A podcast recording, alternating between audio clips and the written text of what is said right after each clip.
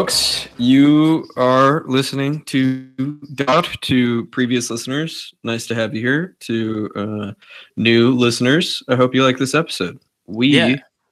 are going to be talking about some movies today. I'm your uh, one of your hosts, Johan, I'm the other host, Vincent Briscoe. and this is Doc Pod. Yeah. Uh, we are joined by two extremely special, very cool guests. Um, our pals Felicia Chides and Alp. Am I pronouncing it correctly? Yazardug? Yeah, that's accurate. Was it? It's pretty close. Oh man, I should have checked. Come earlier. on, I'm so dude. sorry. No, it doesn't matter. There's too many Jeez. silent letters. Don't worry. Oh jeez.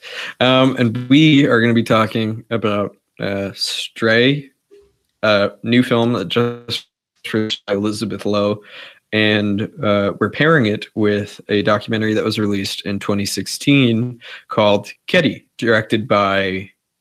How do how do we how are we going to pronounce this one? Is it Seda Torun? It's No. uh, you know Jada Pinkett. It's like that. It's Jada. Told him. Jada. Yeah. yeah. Really? Okay, Mm. Jada Torun, right on. Very Mm. cool.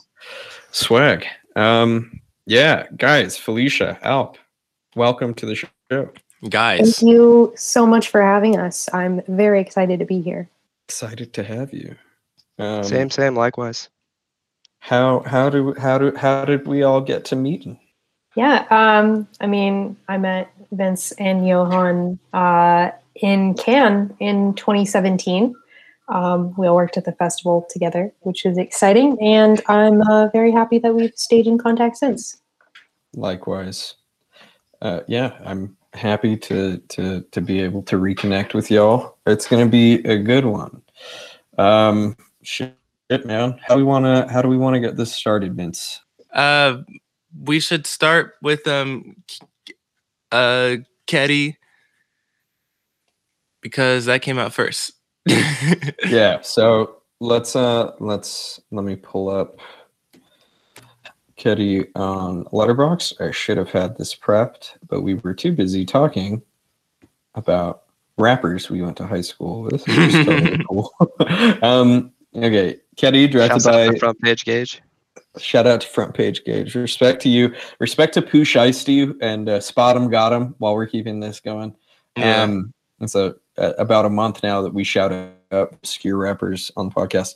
Kedi uh, came out in 2016, directed by Ceyda Torun. Torun. Uh, a profile of Istanbul and its unique people, seen through the eyes of the most mysterious and beloved animal humans have ever known, the cat. I should note that on Letterboxd, cat in that sentence is uh, capital C, uh, much like God in the Bible, which is uh, certainly Yeah. something we'll be talking about today. So yeah. Yeah, uh, and then we'll we'll learn more about Ray uh, as we as we get down to it. Um, yeah, uh, now I've seen Kedi numerous times before, if I'm not mistaken. Felicia and Alp, you guys have as well, right? Yeah, I think this was my um, third viewing. Same. Alp. Yeah, I think second or third as well. Yep. It was it was my first time. Damn. We're start on the kitty front.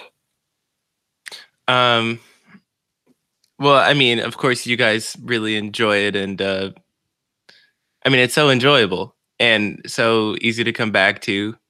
Um I I guess like we could set up like as a documentary. It's kind of um uh it's a little bit of a plug and play. You they show up and they um it's like they interviewed the local like fisherman about his relationship with uh the stray cat that visits him every day.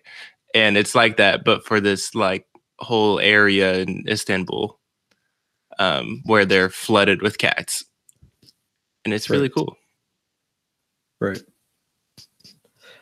Upon rewatch, I think I noticed because I think I remember Vince. I watched Kedi right after we screened Rat Film at LVFF, and that those are two very. That's the Theo Anthony movie. We've mentioned it before. Um, Mhm.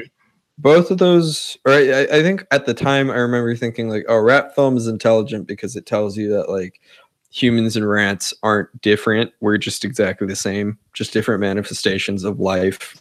And I feel like Kitty kind of. I initially I thought Kitty did that same thing, but I think in hindsight, I'm kind of wrong. I think Kitty is telling you that the that humans and cats are like two completely different, like obviously like two completely different like types of beings in Yeah. our physical world.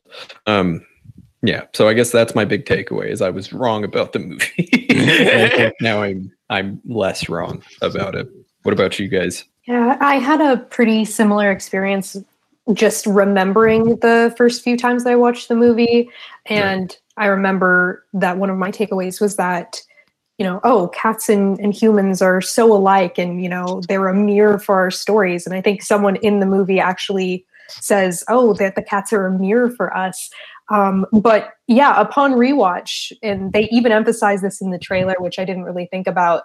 They say that, you know, uh, dogs see uh, humans as their gods and cats know better. And so they make that very important distinction, like from the get go, Yeah. of like they're on an entirely different playing field than dogs and humans itself. So that seems to be the, the takeaway from it, like upon rewatch. So Yeah. Yeah, and you can see the city adapting around the cats rather than, you know, the cats more seeing there's humans everywhere in their stores and bakers and, you know, different restaurants because, um, you know, if you don't cooperate with these cats, I make it sound like they're gangsters, but if you, you know, if you don't kind of adapt to them, they're going to make your life a little bit harder, especially, you know, as kind of the, if you have the food carts and things like that. So, and I mean, you can also see, uh, I mean, just like you know humans but uh, there's mixed reactions towards them but um, obviously in kitty the highlight is around mainly kind of small business owners who love having the cats around Right. Uh, but Alp, this gives us an in to talk about very quickly. One of the reasons why we were very keen to have you, obviously, you're all friends and you can come on whenever you want and commandeer mm-hmm. the podcast in a violent mutiny away from me and Vincent. We don't mind. But now, can you can you tell talk to us about like your experience in Turkey, if you don't Yeah, mind? yeah of course so i was born in turkey in izmir it's a smaller city but you know city nonetheless Mhm. uh, moved to new jersey and then phoenix when i was like five or six and you live then in Jersey? yeah barely I mean, wow, that's me a and dark Felicia- timeline. we we often Jersey talk Alp. about yeah we often talk Paterson about Alp. what, what Alp could have been man I, Jersey Alp. I was already mischievous imagine me in Joyzy of all fucking places but anyway no I mean I moved here Phoenix whatever um but I go back um, when I can when life is normal-ish every summer.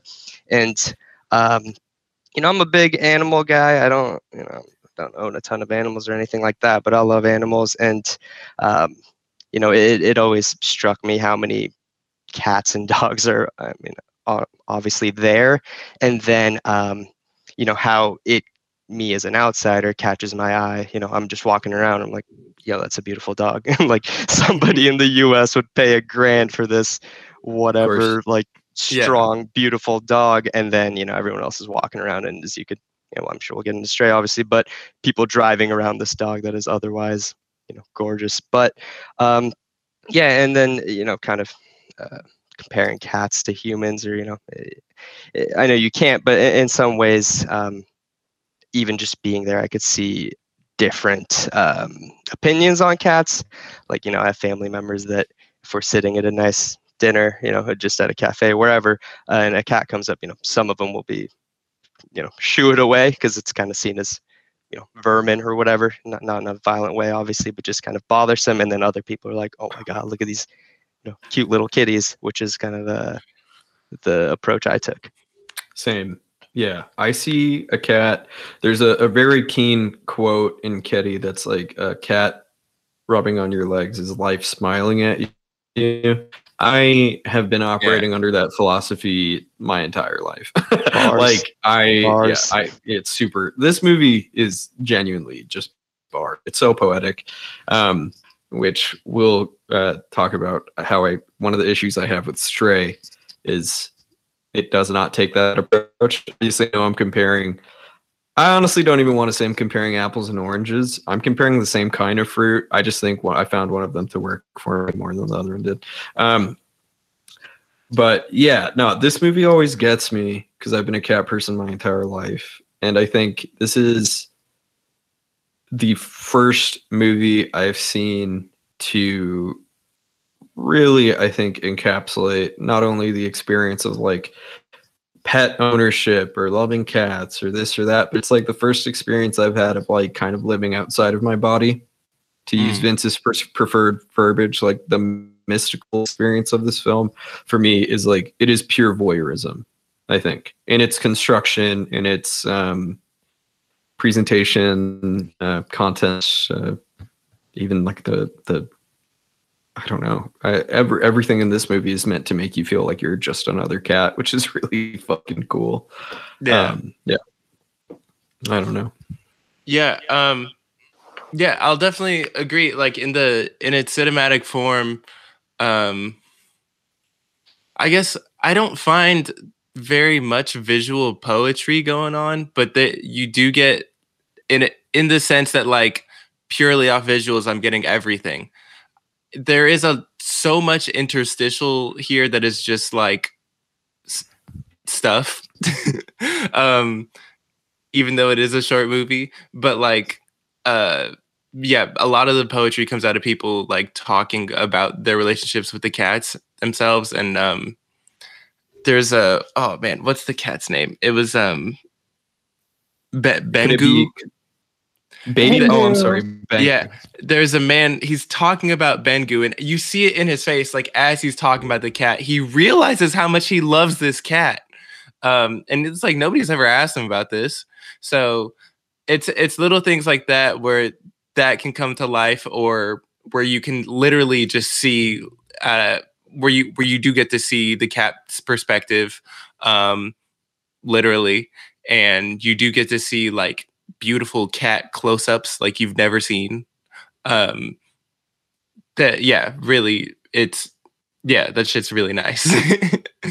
Yeah, I think one of the things that I really like about Kedi, which I can see how it could be a criticism of it, is the amount of projection that's going on uh, in the film. it's something that works really well for me because I think naturally we're prone to just, you know, project our own ideas of the cat's Yeah. personalities, you know, just as we can for other humans as well. And so it's something that works really well for me that everyone is in no one that they talk to in the documentary is unsure about the personalities of these cats like they're like i know this cat like i know Yeah. a brother or a sister and this is what they are like this cat is rambunctious or this cat is a socialite you know or this one is there's one that's literally named psychopath in the film and Right. uh, I think that that works really well for me um, in painting just as much of a portrait of like the people of Istanbul as it does like the cats themselves. You know, it's just as much like their story. So I think that part works really well for me. But I can see how you you might want to separate it more and you know get less of that perspective. But it works for me. real quick tag yourself i'm milkman the cat milkman is me I'm I'm the little hands the handsome little baby boy who waits outside of the bistro and he's like, "Mm, "This is what I want." Ooh. The one who knocks. The one who knocks. I Oh. am the I am the cat who knocks. Yeah. Bro, he's going Uh, crazy on that door at one point. yeah He's- really is. I think that I'm. Um, I think it is Bengu who um, the the man just really adores, but he says how sensitive she is, and uh, they're like, "Oh yeah, sometimes she just sulks in the corner," and I was like, "Oh, that's me." Your boy. yeah, I I don't know. I really liked that one, but they're all cool. I'm Al? the uh, I'm the troublemaker in that uh, farmers market. It's like, hey, you know, everyone kind of likes him, but Oh, he's, a, he's a little much at times. You know, I'm like yeah picking up fish and chucking it, and you know, yeah but well liked generally, just a little mischievous. Respected within the circles that you run in, uh, feared Yeah. in other circles. Yeah, Yeah. you know. of course. Classic Al. Um, this is a movie that I throw on routinely if I want to cry. Um, now, is this did, did, does this movie get you guys to that point Um, I, I I gotta say, there's a the quote that Felicia mentioned the top of the app about God's or cats being the middlemen to God. It always gets me. I think that's beautiful to think about. Um, but also the uh, the the the little kitten, the kitten being taken to the hospital. The guy phrases it so gently. He says, um, "This is a cat who other cats were picking on him, if I'm not mistaken, and uh, banged his head too hard on the concrete. He's just a little Yeah. baby, and the cat is just like in his the palm of his hand. It's like the tiniest anything. It's I know it's like a cat, like it, he can pick it up, but it looks like the smallest thing on the planet. And he takes it to the emergency room. That scene to me is pure waterworks every single time because I think uh, like we live in a society we live in such an ugly world uh, and it's so nice to imagine that there's a person looking out for for that cat you know Yeah, you. I mean, we see that, but then you even see like a couple people do mention that they like, oh, I took the cat to the vet to get it, whatever, and like, I literally, as an American, cannot imagine that happening ever. Like, Picking up a Absolutely. random cat off the street. exactly. Yeah, I, I was gonna mention too. I mean, just uh, obviously being in Turkey, enough of my life. Um, I'm guessing, uh, you know, life, day to day life is generally harder. You know, even if it's not super brutal. You know, if you're a small store owner in Turkey, so Yeah. it it seems like a nice escape for a lot of these people too. I mean, it's just a distraction from um, you know the day to day working hard making not that much money depending on obviously what you're doing and just like that man who was talking about you know this is what saved me he was kind of talking about being at the end of the rope i'm guessing you know depression mental stuff Mhm. like that so it, it's you can see how it is a you know an escape but it's it's a mutual relationship where you know the cats are getting kind of critical attention they need from you know a, a break from street life and then you know the humans are getting just um, you know mental happiness and, and just getting um, you know a, a break from the day-to-day grind Yeah, it, it's said explicitly in the film that people aren't enough. Um, and yeah, I think it's also shown that yeah, that's what makes it mutual is that cats aren't enough. Is that this whole time we see cats go around begging people for food, um, and like needing their company, you know, temporarily, but still needing them. Um, yeah, and that's God. Yeah, you can again, you can project that to project on it whatever you need to um but it's still very nice Yeah, it's something that I always take away from it whenever I watch it is several of the people, like Alp mentioned, the ones who are like, this cat, you know, brought me out of my depression. There's like the fisherman who finds um, he finds some money and he's like, this was a sign that I have to take care of these cats. It's like they're searching for some sort of like bigger meaning, you know, like everyone is. And like the cats are sort of the the gateway to helping them find it. And the man who walks around and is like, uh, you know, none of my all my friends know that I have this habit of helping these cats. And you see, there's 30 cats around him, and he's Yeah. they don't know why I do it, but like, you can tell, like he's like, I kind of live for this, and uh, that I that affects me very deeply, and it's something I think about even when they were talking about um, having to take the cats to the vets, which like I also am like I can't even fathom that you know it's just like a, a cat that's on the street even if you know it very well and that he says like we have running tabs at every vet in town dude and yeah just it's that that in itself is very moving to me the amount Yes. of care that they're willing to put into these cats who just kind of stumble on their doorstep one day Well, I think I think that fits in really nicely with a question that I, I or I guess maybe just like a a probe for the table uh, or whatever. Um, I feel like Kitty is uh, an extremely political film because the the individual that says that that we have running tabs at all of the the vet offices if i'm not mistaken he's like a line cook or something in like a restaurant. Like these are people who are busting their fucking asses. Like you and Alp mentioned like these are like dudes working jobs owning small businesses and you know an ever-changing marketplace or whatever highly volatile. Um does kitty succeed more for you guys on on like a like an emotional level uh, as like pure feeling or as uh as on like an intellectual level? Um because I, I think when i think of kitty i i used to think um i used to feel it more. This time i think especially pairing it with stray i was able to uh like kind of parse it out more in my head. Uh i, I think this is uh, less so a political film and more of a like class uh, big surprise the communists think it's that thinks it's all about class but i do think it's like literally all explicitly about class. Whereas i feel like stray we'll talk about is much more about the political situation happening in istanbul around that time. Um i don't know. Uh any any specific thoughts on that? Uh, yeah, no, I, I think I think it is a very political film, and I think it's political in who it's making you, you know, whose stories you're hearing and who it's sort of making you Yes. empathize with through the lens. Uh, like you said, it is a lot of just working class people who are like, I, I'm not explicitly wealthy, you know, I'm not necessarily doing badly, but I'm not explicitly wealthy that I can just splurge on, you know, neighborhood cats, but like they take care of them anyway. And like there's some political signage that appears in the film as well that's just kind of glanced over, but the way that it's framed seems to put the cats at the same like perspective. Um, so it's it's very subversively political, I think. That definitely like upon first watch, it's purely emotional for me as I remembered it. And then as you watch it more, it, it adds extra layers of it of who you're empathizing with, whose perspectives you're seeing. So there's there's an ever present Erdogan uh, graffiti tag that Love all it. over the movie that got them into a fair amount of tr- trouble. I don't remember the specifics of it because I didn't do my research. But Does he, Um, Yo- Johan? Does he does he listen to this podcast? Because yeah, Erdogan, if you're listening right now, respect to you. T- take take a lap, take a breather. Go back, listen to the Billie Eilish episode, bro. Yeah. That's that shit, son. Don't worry about it.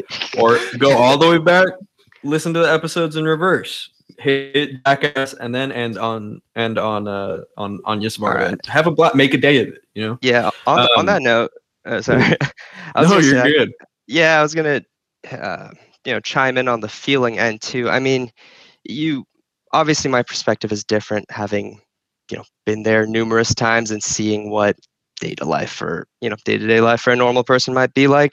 But eh, just like you said, the line cook or baker, you know, uh, whatever that younger guy, you know, whatever his profession was, I know that you know whatever he's making every day you know money wise that's that's a lot of money commitment to these cats that you know from an american perspective you could easily be like who cares? I didn't you know i didn't buy this. I didn't put this cat into this situation. But you can tell that him and his coworkers and you know uh, basically everyone in this movie takes it upon themselves to you know, seeing the cats as a, a blessing to the city and a blessing to kind of morale and you know even if it isn't a grueling life every day you know not not the toughest of lives looking at the world but just relatively hard you know hard hours probably people Right. commuting very far because they're a thing you got to understand about istanbul too is it's massive and traffic is awful so i, I was Mhm. talking to Felicia about this too, but I'm like, you know, this man might own this or not own, but work at this bakery in you know central Istanbul in a fancy neighborhood, but he's not living around there. You know, he's Right. taking a couple exactly. buses, a metro, and it might be an hour and a half to work. So I know that's a sure. What does that have to do with money? But like, this guy's probably putting in nine, ten hours and then commuting No. three hours total, and then taking I don't know what percentage of his pay, but probably an important amount to, like I said, these cats that aren't technically his. So uh, I mean, yeah. that just knowing kind of how life works for somebody who is lower middle class, there it it hits the feelings for me immediately, just because I, I mean, you see how important the cats are to kind of everyone in this. I think I think to to yes, hundred percent. I think to to I don't know. Watching it, watching Kitty in the, hopefully at the tail end of COVID, uh, like like Felicia, I know you're also a massive Verso nerd, but Verso has been putting out so the leftist publishing company. They've been putting out a massive amount of pamphlets about how care is political, and I have never once really considered how just interpersonal relationships can be inherently politically charged or whatever. But no, what what you're talking about, Alp, is like literally that. I think maybe that is verbalizing Yeah. my realization with this film more so than that is like I I don't know. Um, the first thing I think about just because it's on my mind is like uh, me and Hannah have been helping a professor with like buying his groceries and stuff, and that is an inherently political gesture. Uh, not to pat ourselves on the back, but like because nobody else will help him. The state won't help him or anything like that. So I think it is part and parcel of the same thing. These people taking it upon themselves to uh, take care of the cats or to give the cats jobs is also like a microcosm of uh, the failures of the state because they talk about how like rats are like a massive problem. Obviously, it's a massive city. Um, there's a, a really, really concise little like mini ethnography where somebody's talking about how like the cats were bought from sailors who ported into Istanbul, and later the excuse me the uh, pipe work was was added to the city to make it like a functioning like quote unquote metropolis or whatever and that that led to the problem of rats. So there, you've got the plague of like modernity, and the cats have to be the it's kind of like the stewards of that. Um, and now that there's just like a million cats there, they are kind of aimless and they exist for the purpose of existing. So to give them purpose, whether it be through care or to give them purpose through quote unquote employment and stuff like that, I think you kind of verbalized what I was feeling in a really concise way, Alp, and I appreciate it. Making my thoughts make yeah. sense, dude. No, okay, I agree with all of that. Um, Sorry for the But- tangent, by the way.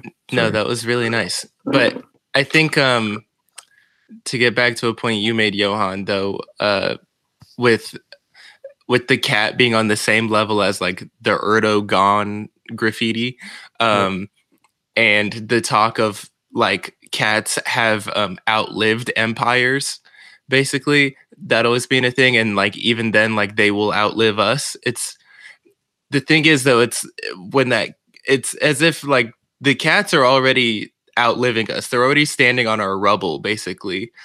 I don't know what I'm getting at. Fuck. Uh, it's like Well, they've already like they've already surpassed us, and they're already like so much better at like finding ways to survive.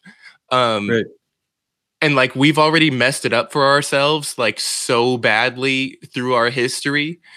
Um, and like they're still standing tough Yeah. and it's I don't know. It, it's something. It's like a note. I wish that the film like hit harder because I think then emotionally, it, then it would have really gotten me if I had like that little bit more of context of just like, well, can I see the guy take his bus ride home?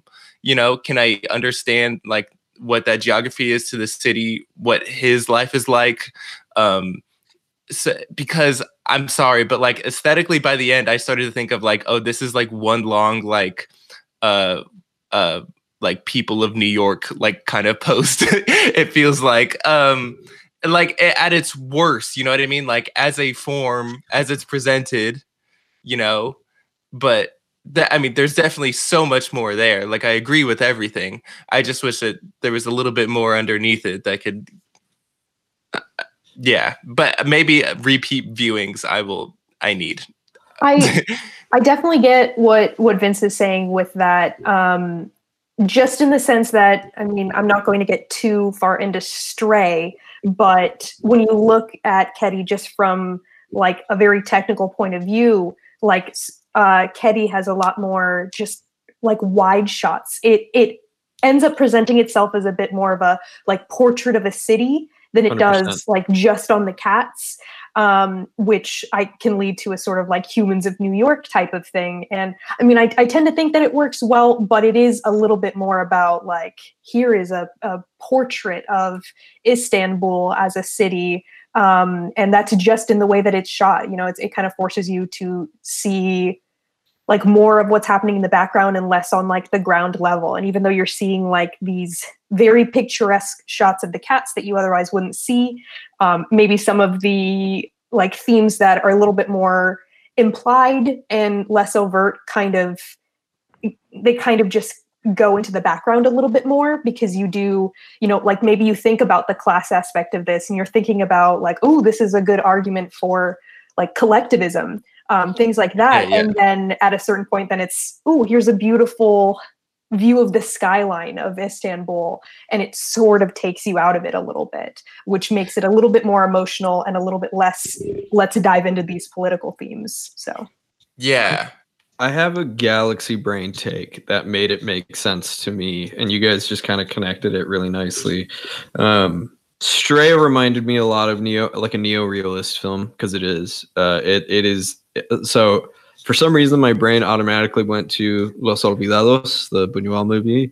Um, if that is Los Olvidados, then something like Kedi is like the exterminating angel, where it's a number of like uh, vignettes all piecing together to serve a a bigger narrative tableau Mhm. right um it's a dinner party with numerous guests all talking amongst themselves and then some side some sort of minuscule pot, plot excuse me could just kind of strings everything through it. Um i i don't know. I think i accept it on those terms because i think that's just the the inherent structure of the piece is just kind of walking aimlessly through Istanbul and allowing these people to like if you had a completely free day in the city and you just said like yeah I'm going to talk to like a couple people and then that's exactly what you do right? And they tell you and like I, I don't know. I guess I I also I don't know. I don't like straight very much. Um so I I think that uh, this Yeah. makes Kedi for me. I'm completely Yeah. biased. I like the idea of walking aimlessly through a place where I don't know. But now, okay, to pivot to a point here, Alp, do you feel like this is a fungible, workable portrait of Istanbul on a social, uh, political, uh, ethnographic level? Yeah, so I mean, I, I get both sides of what we're talking about right now. I, I get Vince wanting a little bit more about, you know, the the struggle, the the social issues, the the daily life, and you know what is causing life to be hard for all these people. But I'm also thinking as a Turkish American whose everyday interaction with a, a, a new person is, you know, what kind of name is that? Oh, where are you from? Oh, what's Turkey like? You know, like having to explain or I guess break down uh, even just one aspect of a country that's really complex. I, I'm wondering if Mhm. you know Ceyda, uh, if if it was kind of like, hey, we we get a lot of bad press for you know for uh, obviously governmental things that you know uh, deservedly so, but also just oh, it's in the Middle East. I've made up my mind about what it's like. You know, uh, I'm just talking about average Right. American opinion. I'm wondering if she kind of wanted to make it uh, more fun, you know, than, than something like Stray, and you know, it, it doesn't serve as a a, a tourism uh, film or anything like that, but it does make you go, "Hey, that's beautiful." You know, it's and it it, it is a more Yeah. romanticized relationship with the cats because kind of like what I touched on at the beginning. I mean, I know plenty of people that don't like cats. It's not every single person in Turkey is, you know, walking around with bowls Yeah. of milk looking for cats. But but it is a lot more it's I think something that can be taken from it that uh, you know having been there and interacted with plenty of Turkish people, you know, and seeing it the same way an American might, just because I, you know, it's different stuff to me too on every visit. But it, it does seem like, um, you know, people that you might interact with on a human level, where you think, you know, th- these are big city people. These are like people in New York who might be you might see as rude on the street, or you know, nobody smiles at each other or says hi on the street. It's just it's big city life, but it is it is nice to see these otherwise. And, and again, to Vince's point, they don't show this, but just uh, being someone who's been there, it's these are a lot of people that are probably closed off, you know, and not you know forming these kind of relationships with strangers all the time. But it is nice to see these kind of blue collar tough guys who are probably closed off about emotions realizing how much they love a little kitty so i mean it, that strikes for me but i get i get the point of you know it could do a lot more Uh, po- Sure. politically socially yeah maybe but yeah maybe but i i guess i'm coming around i i totally get like especially um with what you just said about uh Ceyda i'm thinking like you know she's there and she sees this collectivism that does exist within the country and that's something you should be proud of um and that should be celebrated uh, and like in a very nice way as it is presented. Um, Yeah, I was just really, really quick too. I was gonna say, you know, some of these people that you see, I'm just saying for me when I'm walking, see as you know, city slicker, kind of closed off. You know, it, might even be to an American, hey, people on the street are kind of rude, but I know when it comes to a time of needing genuine help. I know these people would help a lot more. You know, like God, something where I'm like, hey man, like. I, I need a ride, I need this. You know, it, I know that this random baker would, you know, shut down the shop for 30 minutes and drive me somewhere. Whereas, you know, good luck getting that off the average person on the street and you know I mean, of course, cities in cities, Arizona or Phoenix. Yeah. yeah, cities should be like the all the great cities are designed to have like That. very small exactly that that sense of communitas whether it, i just read a book uh, about how las vegas is like poorly designed surprise surprise um, and it's comparing it to like the uh, piazzas of rome right these like kind Jeez. of central overlooking almost like uh, it creates a panopticon or responsibility uh, fritz Yeah. lang's m who knows you know it's all these things where like the community takes care of itself and stuff like that like uh yeah we don't have a lot of that in the united states uh i think Yeah. about mexico city in the same exact way that you're describing uh, istanbul uh, mexico city's like the same exact thing uh, just lots of brown people showing the world that we can take care of ourselves uh, largely uninterrupted so let's do it you know Yeah, and, and then lastly, I guess um, was uh, you know these are I think Felicia said that you know these are stray cats that would more often than not just be in the background of your social interaction or like you wouldn't focus on them, and then you know giving attention to them. Uh, you have to think about the people in the film the same way that you know these aren't people who will usually have a camera put in their face or whose you know lives get exposed or who anybody gets you know shows this amount of interest in. Um so yeah i guess that yeah the film is doing a lot more political favors than i uh have maybe given it credit for so. All good brother. We're, t- we're Definitely. talking through it. Yeah I definitely like like you were saying, Vince. Like it definitely offers this perspective that okay, maybe you're not always thinking about these cats in the background, but at the same time, they are like inadvertently still woven into the social fabric. You know that yeah it's just like it's all sort of on the same playing field, even if not constantly. I don't I don't know how to phrase that better, but there there is a social societal function for the presence of these cats. They are Yeah. it- it- not not just paying lip service to like yeah Istanbul wouldn't be the same without the cats or whatever, but like literally No. saying like no these cats like serve a functional purpose as uh, it's something They're as seemingly minimal. Yeah, They're also pretty as fuck. I mean, Yeah, they're beautiful when cats, we break obviously. it down. that's their cats the the point that they make they're from all over the world too Yep. bro that is it's so sick they They got- like Norway and stuff. And I was Bro. like, how did they end Damn. up here? I I they saw- float, but my long deceased kitty in this movie. I used to have a Russian blue when I was growing up. Yeah, rest in peace to a real one, Pee Wee. Salute to you, you hard dick champion. He um he crossed the Rainbow Bridge like 15 years ago, but Mm. he he he's a Russian blue, and they show a Russian blue when they're talking about that that these sailors from all over the world would port in Constantinople, and then boom, I saw my cat, and it uh, made me fucking cry. Respect. So I just lo- I love kitties, dude. Lots of good, lots of good little lads in this movie. Above all, our uh, our cat had a lot to say about this movie. She was sitting about maybe about four inches from the TV and like looking up and would Yep. chirp and meow at the various cats. Uh, she definitely had a crush on is it Gamsız? What's The player. yeah, the player. oh that yeah People in the film talk about they're like, oh, he's who you would want to take you on a date. Like he's who you want to go out with. damn! And my cat was going off for, Shout for out, that. shout that out to. Penny, to Penny one time, dude. To Penny, Mhm. is it Penny or Penny? Penne, like Shout the out to fucking Penny like the pasta, dude. Out here Mhm. shooting her shot, hard dick Mhm. champion Penny. I wanted it for her. I wish I could have set them up on a date because she. oh my god like, yes okay, I hear you. Ooh. Okay. Ooh, I know what that one means. You know? The way that she said, "Uh," forget about Yeah. it. I also I want to throw a little shout out to Penny Penny because Penny is a moldy cat. She's a tortoiseshell, bro. Bro, moldy like my glasses. Let's go. bro, for real.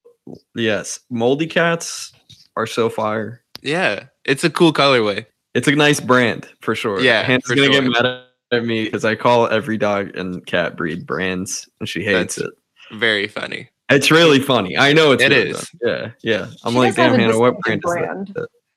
For sure. Yeah, Yeah. yeah. It doesn't help Like, that you yeah. carved a Nike swoosh into the back of her and an eight ball. Just shaved it in. of course. All right. Uh,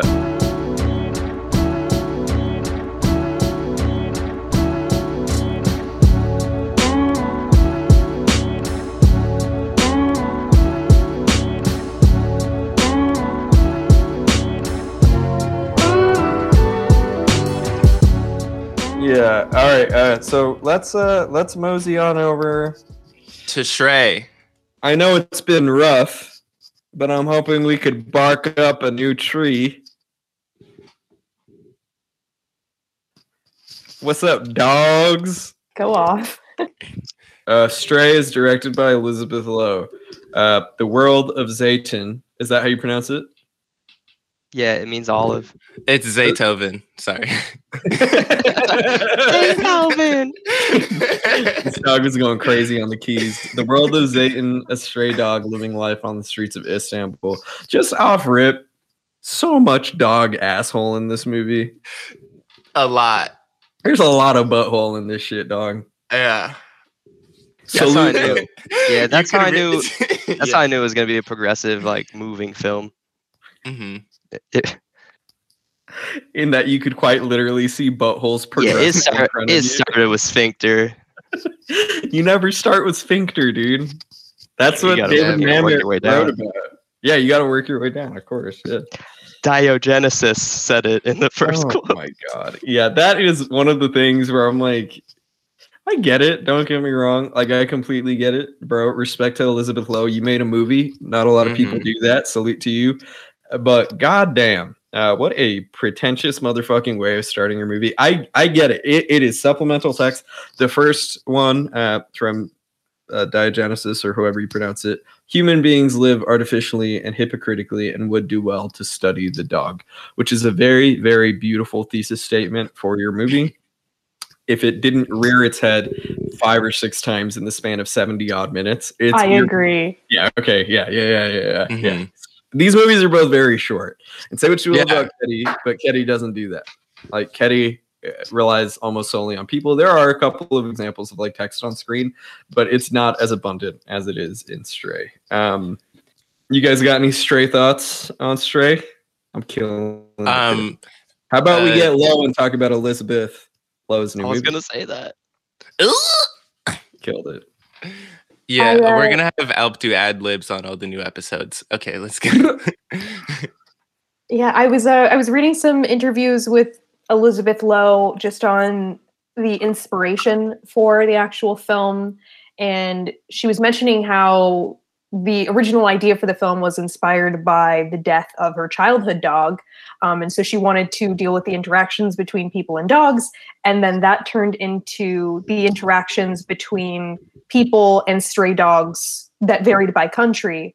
And then when she found out about um, the law in Istanbul that she just kind of zeroed in on that, and that's how that's how the movie got its focus. So I thought that was interesting how the original idea transformed into what the movie's thesis ended up being, which I think is very different. So That's that's something that uh, the the law you're talking about is is that making it illegal to euthanize any strays in Turkey.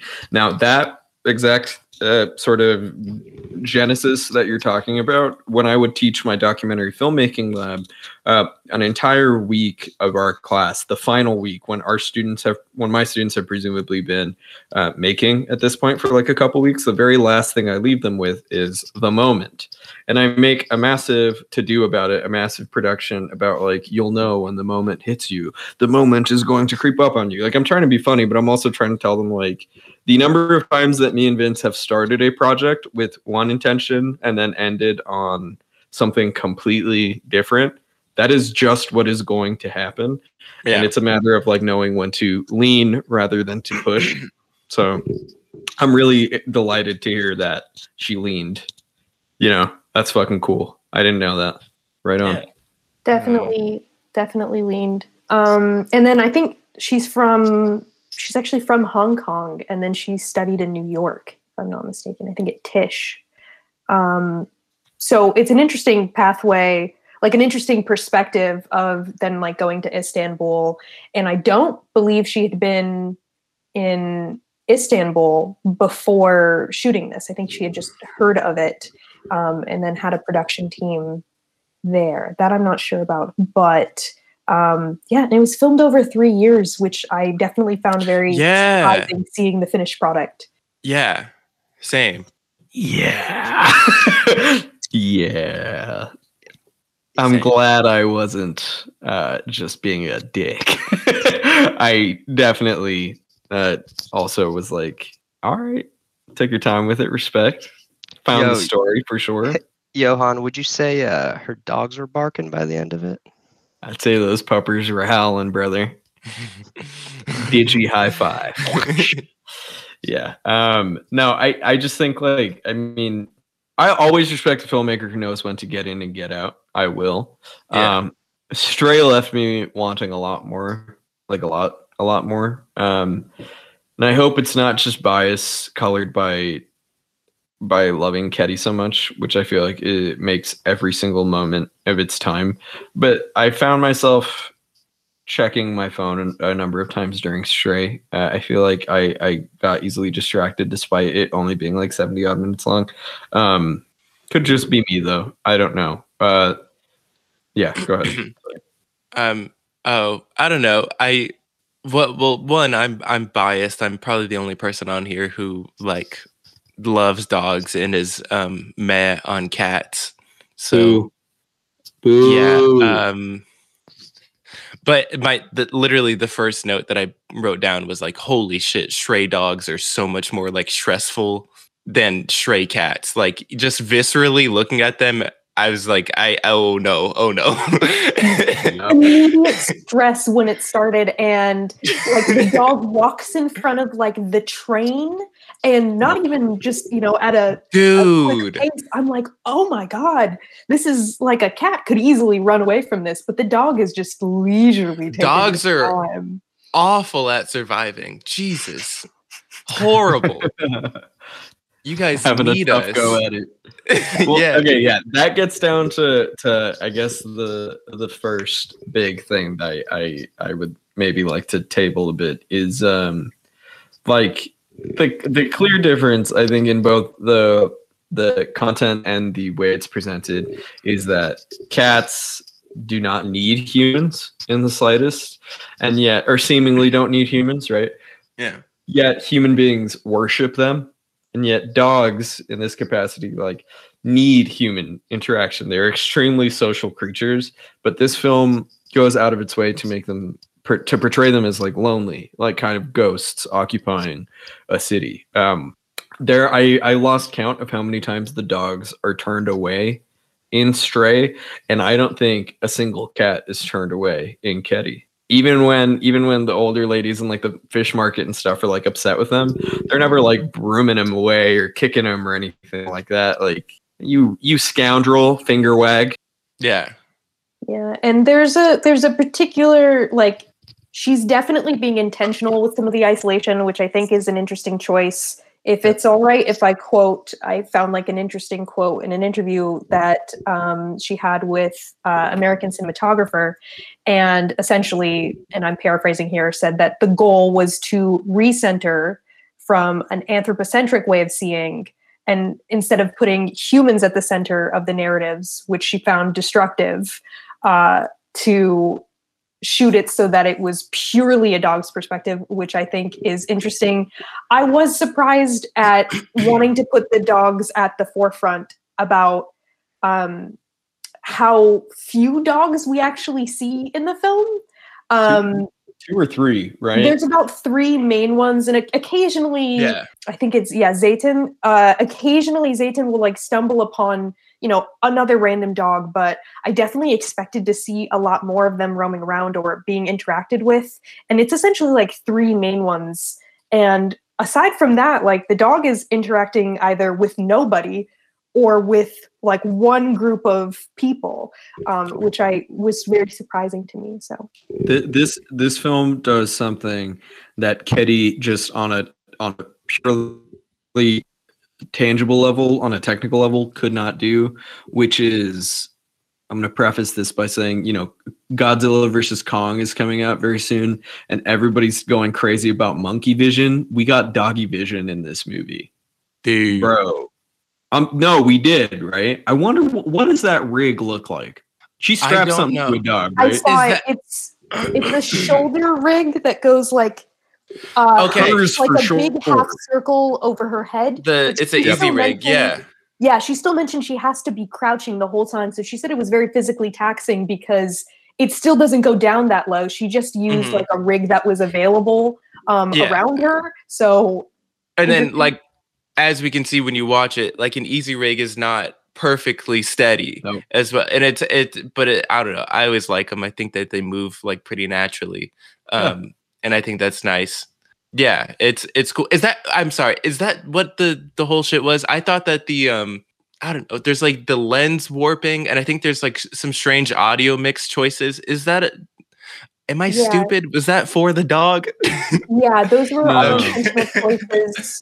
The the lens were these vintage lenses from the 60s and 70s that were like Uh-huh. refitted to match the Canon camera. And I know that uh, the sound designer, um, whose name unfortunately I have forgotten, but the sound designer uh, made it so that they would like emphasize um, sounds so that they would be on the same frequency as dogs. I guess that was the intention. So like you would hear like the sound of like a metal clanging more than you would like whispers of people. And so like some parts of it are like very heightened um, just to be on the same frequency as dogs.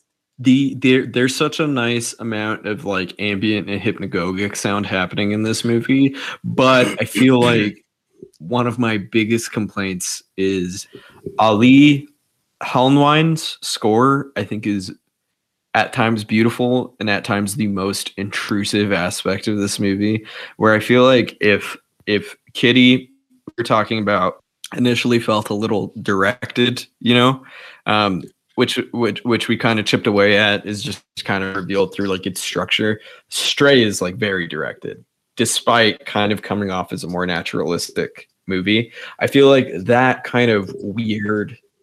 It's like offering a knuckle touch and somebody puts out a high five. It's like it it just it never really Yeah. connects for me. I don't know. it's weird and it's probably uh like we said it's a, like a product of her like one starting initially with a different idea and two like Sure. being an outsider and uh like i'm sure you know even though she filmed for three years it's she wants to get in and get gritty but then there's just um i don't know like she still has her idea of the film she's gonna make anyways so exactly. it doesn't reach that cosmic level of fully giving over to something else i guess Yeah. is yeah what we're getting at because you have the expectations like johan said of, a while ago of like neorealism you have that expectation and then having the sort of like really orchestral score uh, that's that just kind of takes over the whole time that the the intention of making it very like centered on the dog's perspective. You're getting a dog's eye view just kind of gets pushed to the background a little bit that i'm like i don't understand some of these choices that like you said i don't know if she just had the idea in her head and wanted to keep running with it or something but it seems very disjointed with then like later in interviews what she says she wants to do with just you know like taking humans out of the mix she's still trying to make it like very cinematic that i don't know if it fully works well so I, I I would. No, I was gonna say something critical that I I, I don't want to be rude. I, I I I I guess yeah, I agree with what you guys are saying. Where it seems like she was kind of in the process of shedding off another idea, and then you know found her her way through this one. I I think in terms of pure, in terms of the approach, in terms of the size of her subjects, which is something that a lot of times you don't need to worry about when you're talking about humans, but like when you're dealing with like creatures, like sure, like cats sometimes when you follow them on the street and you get in a little one inch crevice that a cat somehow managed to squeeze through, you suddenly feel like you're in the fucking secret world of Arrietty. Like it's this like like tiny people, tiny world that you never quite see. And I think Mhm. The approach feels like it's like an onion. It's just shedding layers of it. You get to see a cat's internal life. Uh, Maya Deren directed another film that is also very similar to this which is called is it not called just the life of a cat i think i'll I think so. some research on that but um stray has a, a bigger uh subject dogs are it's called the private life of a cat came out in 1944 you can watch it on youtube now um that it's a spectacular film that romanticizes the life of a cat like love lives and stuff like that. You get that with Kedi is my point. You don't get that with stray in the slightest. I don't i feel like there's no hardly um, an ounce of internality with any of these dogs. And i think part of that just has to do with the it's just dogs buttholes. Like i don't know. Like you're following behind them and you never quite feel the full voyeurism that you're actually a dog. When you do get doggy vision it is the most directed thing on the planet Yeah, am i just being mean? I don't know. I don't want to be mean. Uh, any miracle any film is a is a miracle to exist. I'm sorry. I, I was gonna say too, it feels a little tunnel visioned on, you know, I want to portray the loneliness of being a stray dog, but you know, uh, even in background dogs in the the different settings she's in, there's plenty of packs, and uh, there could have been a lot more about. It, it just seemed like she wanted to show it as lonely, just for the sake of this is the vision I have for the movie. Um, I you know, kind of like you guys are touching on too. I think it could have been a lot more interesting seeing the collectivism, you know, that we mentioned about Kedi in terms of the city and people, seeing that in dogs, and then you know, combined with people. I, I, I mean, I, I get it's, uh, you know, going for a grittier feel, but um, you know, it, it could have done a lot more in terms of, like you said, the subjects too. I mean, if if somebody was able to follow around that many cats and get these pretty in-depth stories, and then you know, like seeing that first cat that is kind of um, going store to store and bin to bin and collecting all this food for her, you know, family in this kind of little room. And there's so many details about all of these cats' lives and you know interactions, but here we really don't get that deep. It feels like. Yeah, there's a there's a patina of the cinematic that I don't know if she ever quite manages to shut off completely. It feels like there's a very thin veneer of that on it, um, Uh, which might very well could work for for people, but it it just didn't coalesce for me. I don't I don't know. yeah. Like I said at the beginning of this, is is just like, you know, dogs are horrible at surviving. They need humans. Why are you taking humans out of your film? Like that now you're ignoring a significant part of the dog's life. And like you said, like that robs us of that like personal interaction or whatever. But uh, maybe the the thing we're ignoring, we do need to know is that uh, the other big focus of this film is like basically on this group of Syrian refugees hanging out on the streets of Istanbul. And I think maybe what she's trying to get at, like more cosmically, is just that the uh the day-to-day struggle is so like brutally lonely. And uh it's every fucking day. and it, it does get at the whole like, well, you know, in Istanbul, people can come from anywhere. We don't know how they ended up there.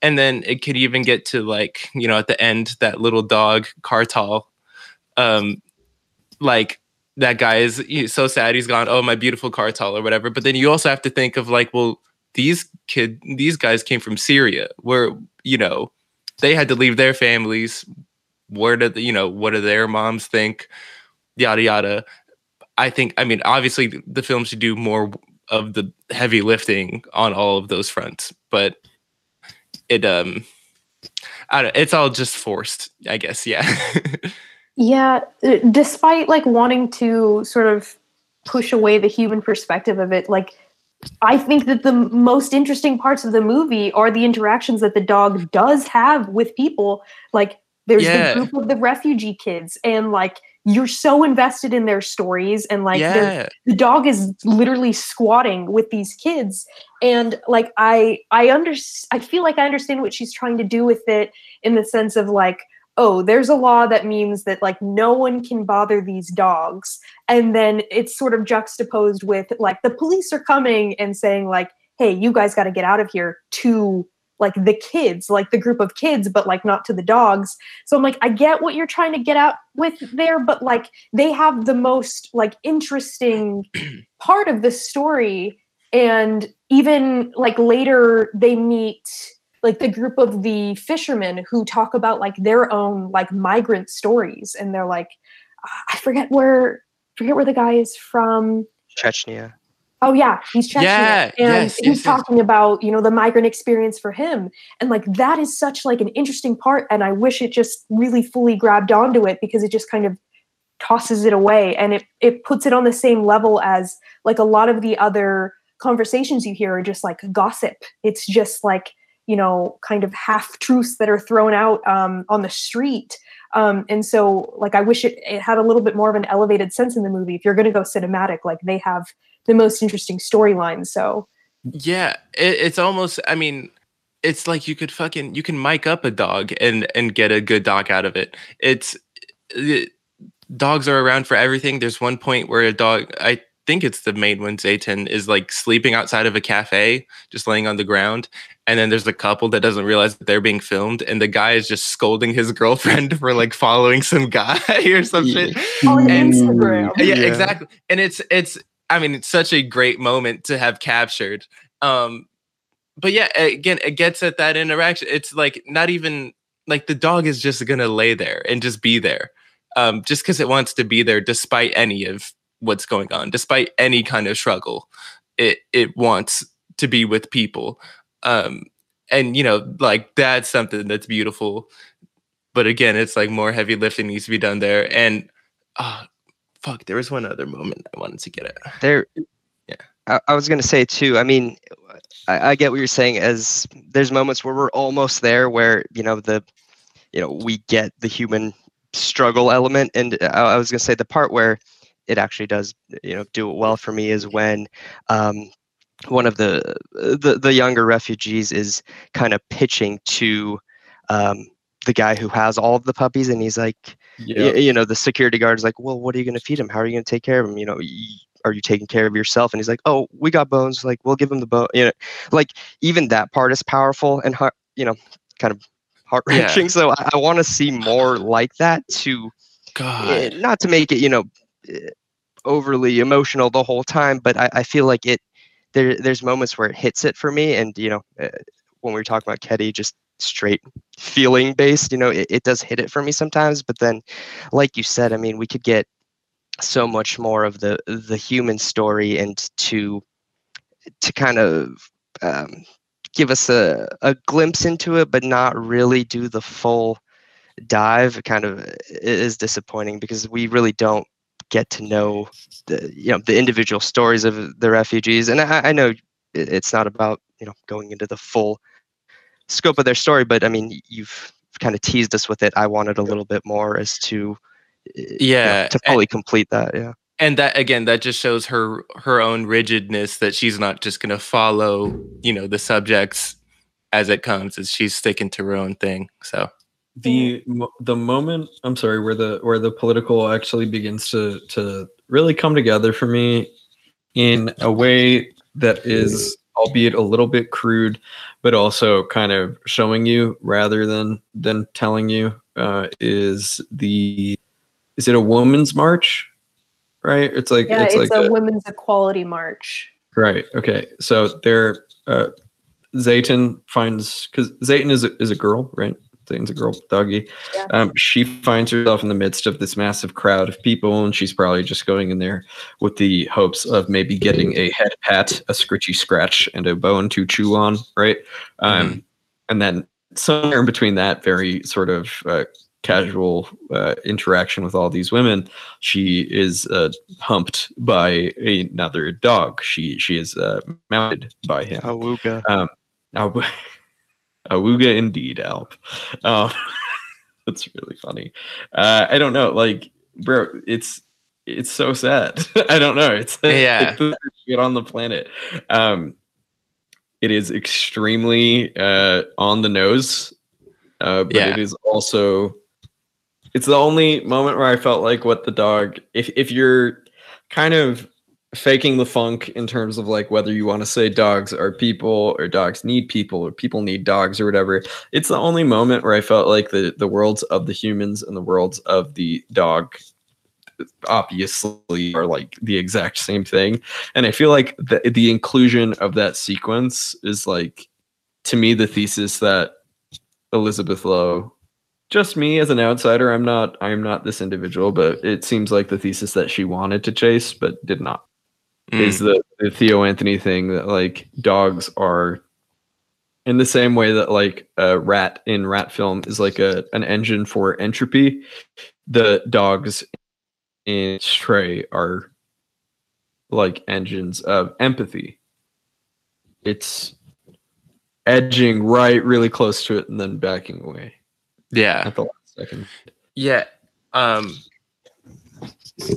dang it, I don't know what to hit on first because there was uh, Felicia had said something that made me think of like uh because you know I was thinking of like you know the the dogs can also like kind of represent that that everyday struggle and it does feel like it gets very close to like uh you know murder isn't legal you know like how it is. Oh yeah that's what it was the dog policy of like you can't euthanize the dogs. Yeah like okay so murder isn't legal but like it's totally fine for the like the state to make your life like totally worthless basically or to make it like exponentially harder to live. Uh and i think that that's like what she's trying to get through um but then i i did want to say the other moment that i did remember was when um zeytin gets into a fight with another dog Yeah, And- yeah, yeah, and then uh the dog leaves and then all the guys they pat Zeytin and like build her back up again and like they're all just there for her immediately. They just shower her with love and it's so nice. Yeah, uh, I agree. That was a part that stuck out to me, and just um, the moment where it goes from there's a there's like a father and his daughter, and he encourages the daughter to like go up and give uh, Zeytin food, and then it moves towards this reunion, and I was so happy to see the reunion of these kids and and Zeytin, and that you're like kind of rooting for it. That you're like, oh, they've kind of formed essentially a pack um, that you know they're expecting her to come around. And even though they're not in the same place like they find their way back to each other. And that was something that i found very moving about it and um, it's something that definitely stuck with me. And then when you see you know the tenderness that they're they're treating zeytin with um, when they're literally like holding her up yeah. holding her paw and they're like why did you get into a fight? Like why did you do that? You know you were going to get hurt. Um, that that i found very moving. And it's just it's it's weird to see in in the contrast of like i don't want a lot of humans in this film. And i really feel like those moments are the the parts that are most moving i don't it could Um, also just be like the people sorry the people that they're interacting with in both of the movies like uh the people who do have a say uh in in the films are just like very different because the only people who are featured in um in stray are people who are essentially like like essentially people with no status if that makes sense. Yeah. like you have the homeless people in the park. You have the refugees who when a man talks to them later like no we don't have citizenship. Yeah we've been here about three years but we're just kind of we just kind of wander around here because we don't have a place to go. And then you have in like kedi like in contrast you're talking to all these people who they're like you know we live here like the cat comes to me we're the owners but like i'm in a stationary place and that contrast was interesting to me between the two films of just like Mm. how the animals interact with the people and who they're actually interacting with on a daily Mhm. basis Uh, 100% i think that's just like the filmmaker knowing what direction to go in i think that's like part and parcel is just like the lean that we were talking about like feels like Ceyda knew the type of film that she set out to make. Again, this is all seems, could be. These are Yeah. all potential potential potentialities, whatever that means. Um, yeah, I don't know. I, I, I- the filmmaking in Kedi, even if it's a little rough around the edges and not as polished, feels more confident. And the approach in Stray is more polished and more cinematic, significantly less confident. Yeah, I was gonna say too. I mean, as kind of critical as we've been, there are plenty of moments for me that you know do pluck at the heartstrings and get me pretty emotional. I mean, Oh yeah. just e- even the the ending scene of um, you know Zeytin just uh, hearing the call to prayer and then you know howling along. It, Dude. it's Yeah. you know Yeah. even if even if you have no idea what you know the context of that is it's just to i mean felicia and i were discussing it too it seems like in an every day is a new struggle new you know adventure type of life it seems like it was the probably consistency in, in her life just because you know there's five distinct times that that gets played or you know aired what, whatever you want to say. Um and it seems like you know it, it she knows that and it's like hey this is my time to like unwind or sit down. Because it, it seemed like it was like that like i think it's a 5 a.m or really you know early morning. It's like hey i can chill for a little bit. And then i i mean this part i don't know how to be critical about this part but the fact that her eyes were like it seemed like they were like full. It seemed like she was like tearing up and i don't know if you know that's just how just an appearance thing but it like it hit it hit me pretty hard uh, emotionally where i'm like man i want to Yeah. cry because this dog's about to cry. I felt that too. And I also think, I'm sorry, I feel like this movie would not be nearly as successful as I think it is in some aspects if it weren't for that particular dog, who I've got to say is a very expressive, like that dog's eyes are just like a window into it and especially in that like final scene um where you know the call to prayer is happening and you know she's like howling along to it i think that that works so successfully because of like the actual dog that was picked and you know i think that it does sort of justify the focusing on that one dog but Mhm. Does take you away from seeing like the dogs of istanbul as Kedi is the cats of istanbul if that Mhm. makes sense I just want to know the ending. I always, this is so stupid. This is such a dumb film school opinion. I always have a problem when people play shit over the credits because it's you're not paying attention to the people who worked on the movie. Right? That is a, a something I need to get over. I get it. Um, where was this energy throughout the rest of the movie? Man.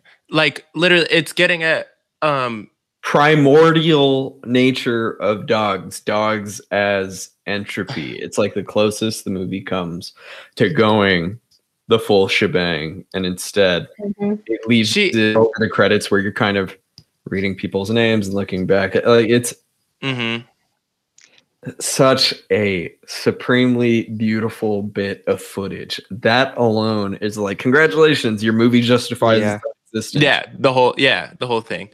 But it played over credits son Yeah, but it. I mean, the moment it's it gets back to um, what Felicia is saying is just like, well, you know, you have to, you know, these cats they're gonna run around and they're gonna find people and then they'll run away or whatever. But like dogs have to be found.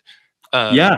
like you have to come to them and then it's it's a beautiful that like then they can participate in our own prayers and our own calls to the wind to god again which is its own like i i guess like lone pursuit um and expression uh that like yeah that's something that is totally mirrored in in humans as well. It's that same empathy that um that we all feel where I don't know, it's like on my fucking drive to work, I feel the same way. I am howling to the wind like, yo, help me. like uh so that I, I- yeah, there's something. Yeah.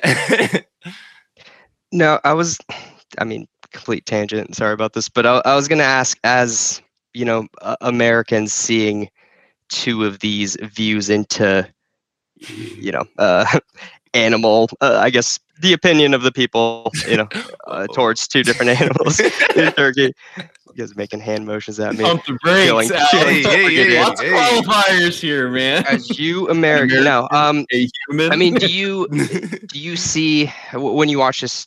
Do you see Turkey as uh, you know the Turkish people as like they just don't care about the dogs, or uh, just because uh, the way? I mean, like seeing it firsthand, it's. i I don't think it's as vastly different. I, I know more people are uh, scared of dogs, grossed out of, by dogs. You know, you don't meet a lot of Americans that are, oh, I'm terrified of dogs, but in Turkey you do. And I, I, I don't think, I don't know if it's, it's as apparent that you know the Turkish public aren't super fond of dogs, rather than, oh, they're just completely ignored. Because, uh, yeah, you know, uh, that's, I guess that's a question for you guys.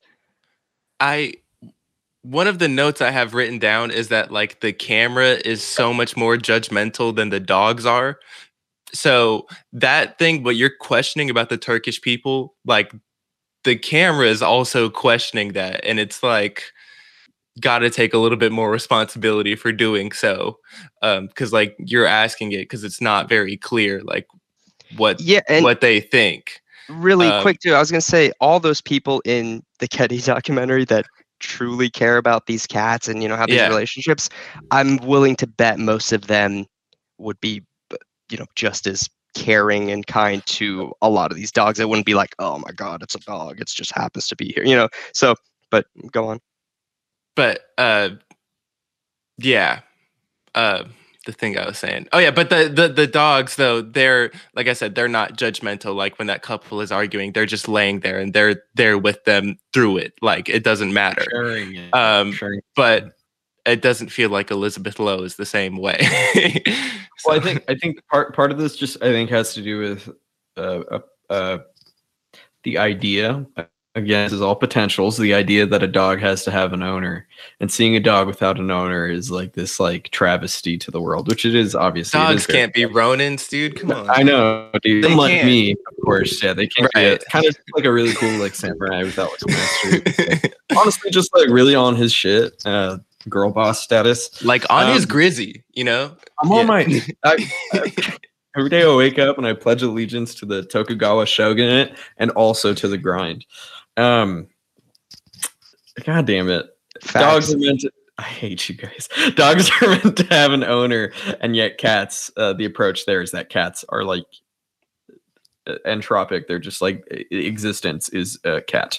There was the earth, and then suddenly cats came out, and then at some point later, dogs came into the picture, and uh, they, when they dogs came out when the dogs released, bro. New dogs New dog league. Dog I have the dog force. What do you have? Vince? yo yo god just leaked dogs dude Dog S. for, me, I was a little bit conflicted watching it just from my perspective. Um, I mean, we were talking about how much the film, like in Stray, how much it sort of isolates you as a viewer and isolates that dog in particular, or I guess those three dogs. Um, but it didn't seem like I feel like the lines were a little bit blurred be- between drawing through my own experience of like, if where I live you see a dog on the streets, how would people react to it? It a lot of it ends up looking the same. And I think that if you didn't have like the context at the beginning, I, I don't know if that makes sense, of like there's a law in Istanbul that like Right. you, know, you can't contain. If you didn't necessarily have that context, the way that it's shot, especially when uh, they're like moving into like really big city scenes, you know, when people are like looking and then like some people are like, oh, like this dog just took a shit by me. Like, do you have to do that right here and stuff? Mhm. It doesn't. They were so mean.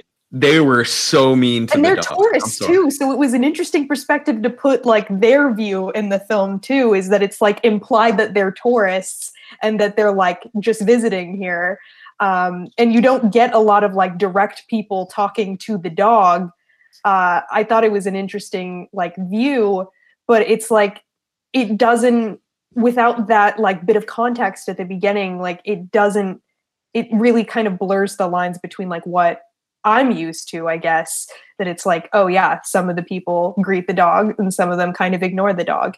And Yeah. aside from that, like it it doesn't make a clear enough distinction and you don't see the whole like larger scope of like this is how many dogs there are around and like this is how many dogs maybe a person sees on the street a day you know it i think the isolating kind of works to its detriment there i don't know if that makes sense 100 percent. Yeah. for sure.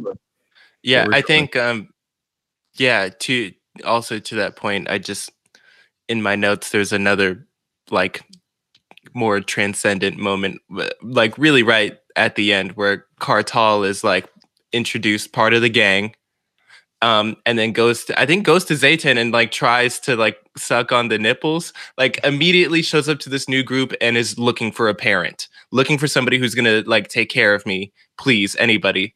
And that's how dogs are constantly um and again that's uh, like that constant searching is not being done by the film for for the dogs or for the people so.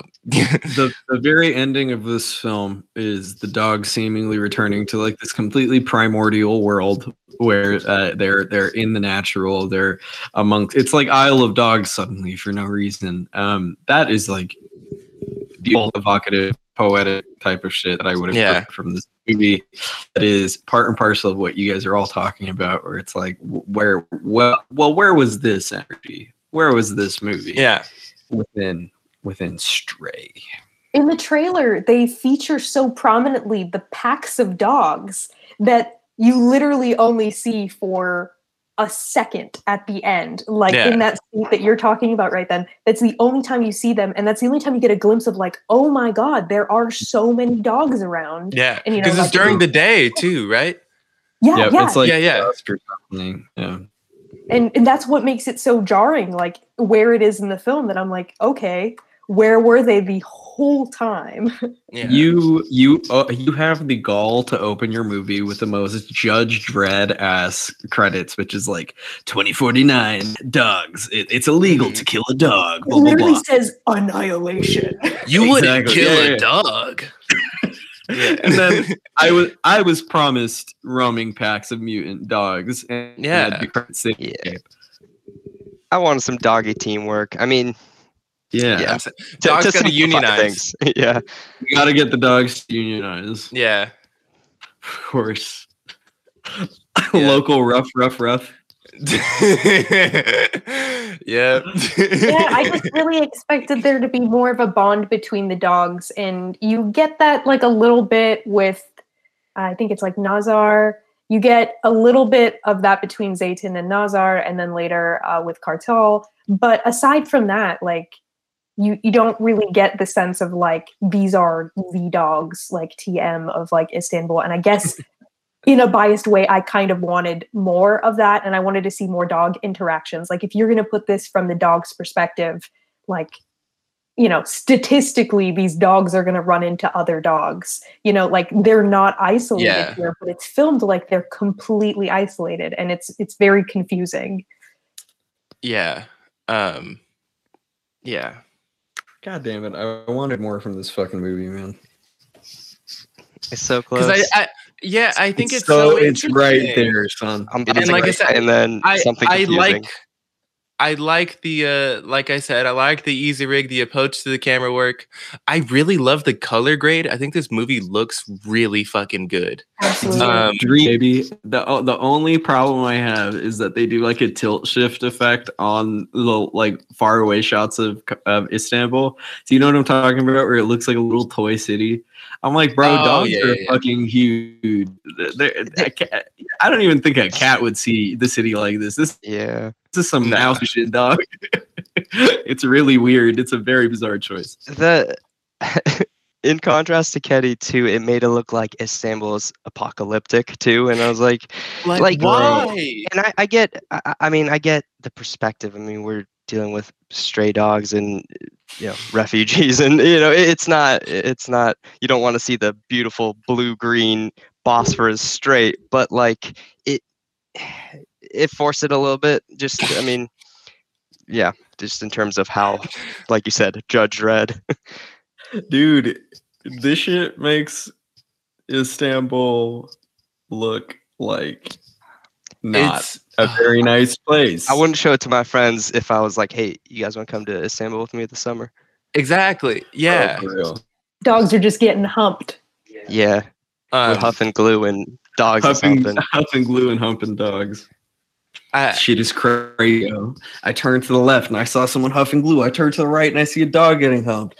It's like, what does this city have to offer? I was hoping- I mean, I, it wasn't gonna happen, but I was hoping like Zeytin would stroll through some kind of fancy neighborhood just for a second, just to be like, "Hey, Dude, look, we do- here," and they just we toss see- yeah. I'm sorry, we do see like a little bit of class conflict where Zeytin gets into a little bit of a tiff with the very posh dogs in like a, a an Yes. upper class neighborhood, and the owner is like, "Oh no, no, she'll kill you," which is like, "Bitch, uh, Yeah. yeah, duh." Oh yeah, yeah, Of That's sure. the dog in the little raincoat. Yeah. Right, your dog Yeah, had a yeah. jacket. yeah. How you gonna get your dog a jacket but no Yo, shoes? son? on on the toughness of these dogs too. Um, this this is a, a tangent from the film. Don't get me wrong, but um, most of the stray dogs you see, um, I know they vary in the color a little bit, but any of those light tan to darker, you know, beige dogs with the black snouts, they're uh, Anatolian shepherds, and um, they are, and a lot of these, you know. eh, I mean, you don't see that many dogs in the in the movie, but they're mutts. But a lot of those are those Anatolian Shepherd mixes, and I was reading a little bit about them, and they have like the strongest bite force. Like they have the strongest bite of all dogs, and they've been in since early 90s exporting them to Namibia and Kenya to help farmers protect their flock and livestock against cheetahs. And now, how the fuck? How the fuck are you guys going to come on the podcast and be more prepared than we are, dog? I'm No. gonna square with both of you. I'm No, no, like, bro, I love dog, those dogs. No, they're they're nice. Um, but uh, I was also gonna say insane. the cheetahs killed uh, statistics have gone down. So you know, because when these cheetahs poach, or well, it's not poaching if you're an animal, I guess, but you know, when they're picking off livestock, farmers end up hunting them and shooting them down. But um, so the amount of cheetahs killed have gone down, and then livestock lost has gone down. Um, that's just a fun fact, you know. Damn. Jesus. Shout out to them. True soldiers. but yeah and i mean just uh being the person who's seen some of these stray dogs it is mostly that type of dog and they are beautiful and it, it's kind of back to that same thing i said at the beginning where i'm like dude i i live in san diego california i could sell these doggies at 1500 a pop to some northern san diego fan. Oh, absolutely. Of course. but yeah i'm not gonna do that i, I didn't mean it i'm sorry Allegedly. yeah Allegedly. I would say personally, if I was any type dog, I'd probably be an Anatolian Shepherd. Um, that's just me though. I've, I've, Yeah, I heard that they have the strongest bite force. Yeah, I yeah, that's like something I- I've always identified myself as How it's Yeah. edited. similar Yeah. to that. did you did Yeah. you know that they like protect like livestock from cheetahs too or like yeah, no, yeah, I heard that. Yeah, yeah. I- yeah, yeah. I would probably I would like to protect some some livestock. That's like just like the kind of guy I am. yeah, Uh, yeah. Not to brag or anything like that, but like No, I, would- I would say the same thing about you. Like if someone were to ask me for like a, a yeah. good summary of Johan. yeah, it's always lying, strong bite force protects li- li- livestock. Yeah. Oh yeah, dude. Yeah. yeah. Um, Vince, the little baby dog who looks like a tiny cow. That's Vince, who's, who be sucking on the nipple. yeah, I that- su- yeah, I suck nipples. uh, he's the cutest dog. for sure kartal Yeah. Uh, more on the ground Turkish coverage. Uh, Kartal means eagle, and uh, there's a popular soccer team. They're black and white, and their mascot is the Eagles. And I think that's where it comes from. I think that man was a Thank you, a- a Alp. fan. Yeah, yeah, Thank you. That's amazing. I, I don't know. You know, No, that's you guys are the definitely it, film right? experts. I'm the I'm the on, on the ground. This is what I'm seeing. it's just a Ask me crew about of the city. dudes. You know, of course they're gonna name their dog after the soccer team. Yeah. What's better than this? Just dogs being dudes, being boys, being bros. Yo, dude. Vince, Yeah. did you did you enjoy the kid with the Lakers hat? Um. Oh yeah, that was wild. Is he one of the is he one of the refugees? Yeah. yeah. he has a purple Lakers uh hat on. I like made a mm. joke to Alp when we were watching it, and I was like, "That looks like a Lakers hat." And then later they zoom in on it, and I was like, "That is a Lakers hat." Yeah, which is somehow like genuinely apocalyptic. you know, This is what I found. oh man. Kyle Kuzma jersey. Yeah, exactly. Oh my god, no. Oh man, if a Syrian refugee had to learn what Kyle Kuzma was, I would feel so bad. Like I would oh man. I would show a mirror selfie of Kuzma where he's like yeah. in the schoolboy uniform. yeah. Oh God. Listening to Chance. Whoa, whoa, whoa. Yeah. this is what Elizabeth Lo wanted, right? Yes. Those the takeaways. Yeah, some Yeah. some ball talk. She didn't mention the bite force, so I thought, yeah, I don't know. I thought you had to throw the bite force in there. Mhm. yeah. of course, dude. Um, yeah. I do I do just want to throw out there anytime a dog showed up in Kedi and anytime a cat showed up in Stray, I literally the very stupid thought of like, oh shit, cinematic universes. Like shit, dude. uh, Yeah, dude, the, the ICU, the Istanbul Cinematic Universe. of course, dude. Of course. yeah. yeah. Wow. Wait, who's gonna complete the trilogy? Someone's got to make a, do- a dog or a cat has to direct a movie about people. And it's- Oh shit! there are hamsters in Istanbul. Is that Bro. the, the third one? They're what? Hamsters. the wild chinchillas of Istanbul. Yeah. Yeah. Yeah. I know it's not gonna be no no stupid birds, yo. I don't want no Pigeons? bird movie. Yeah. Istanbul. They make that point in Kedi. They're like, yo, fuck the Ooh. birds. They were like, they're like, they're not birds. They can just fly away. And I Yeah. was like, ooh. Ooh. Buggle wings. Spicy. Uh, It's like, ooh, So- somebody dated an eagle for a summer, and Oh, yeah, like, they think all eagles are just like that, you know. Vince, I was I was gonna ask too. I know in the beginning you were saying a little bit about your lack of cat love yeah, maybe made you miss parts of cat not miss as in not understand i mean to just completely body no, but yeah, uh, i just meant like there's why parts did of you it just emotionally completely body Vince? no, I was it's gonna say th- cool. parts where you didn't emotionally connect It- did you it doesn't sound like you like stray better though right or I the defining Like- moment of our podcasting career thus far. I'll put it out on the table, Vince. right. Are you yeah, gonna no, flip it and reverse it? Of course I am. Of course Well, I it's, am. it, you're, It, can yeah, it's think, Steve. scourge of it under the flame. But yeah, it's that. So, I mean, of course, like Kedi is better, but uh, I don't know. The I don't know. Kedi's better. Yeah. it's fine man i didn't mean it yeah. you can get back to me No, it's a it's a like way better made film. I do think like if you, I'm like, I, damn it, I'm like trying to piece this in my head. Like if you did go full hog with the like everyday struggle, um, uh, like connection between like dogs and humans, and you want to connect it to the Syrian refugees, like. Like I'm sorry, like we just had like two mass shootings in a week, right? And I'm like I don't know, I've been thinking like, well, that shit's like it's not uh it's not something that doesn't happen often, you know? And even then it's like the amount of atrocities committed around the world routinely that get ignored all the time. Uh it's it's affecting somebody.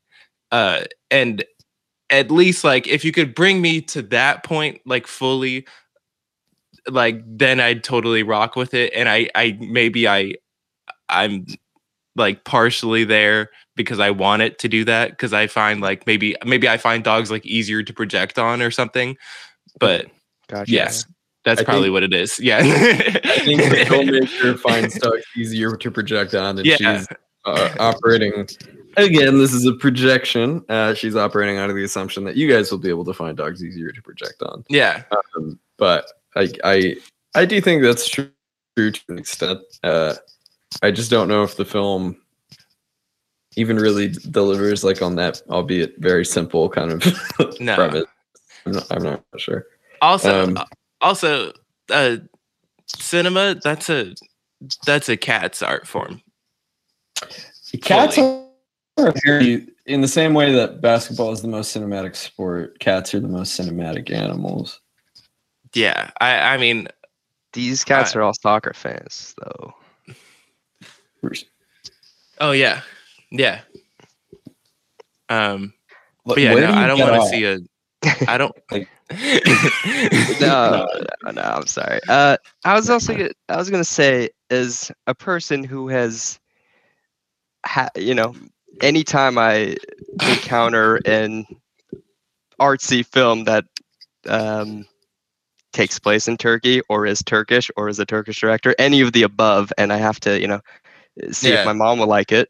That, that's the that's the test for me. I'm like uh, breaking it down, like, mom, you're gonna love Kedi. It, you know, it makes Istanbul look nice. There's a lot of cute cats. People are pretty warm. and then I was like, I was like, Mom, I'm watching this, uh, you know, documentary about stray dogs in Istanbul, and she's like, Will I like it? I was like, Uh, uh you Mm. might, but you're gonna be sad, and like, you're gonna be Yeah. like, Man, they made Turkey look so bad, and you know, so that's a really simplified viewpoint. But I'm like, it it comes back to just how Istanbul is portrayed. I'm like, it's not like in rubble, and I I know no, there's tons of refugees, there's tons of poverty, you know, there, there's all of the above, but it it, it got a But little. that's just how the world is. the loneliness of you know this one dog versus I'm sure there's kind of happier stray dog packs like you guys were saying too when you saw all the packs Yeah. in the trailers.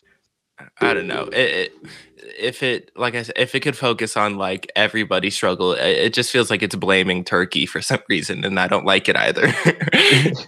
it's just it doesn't feel fair.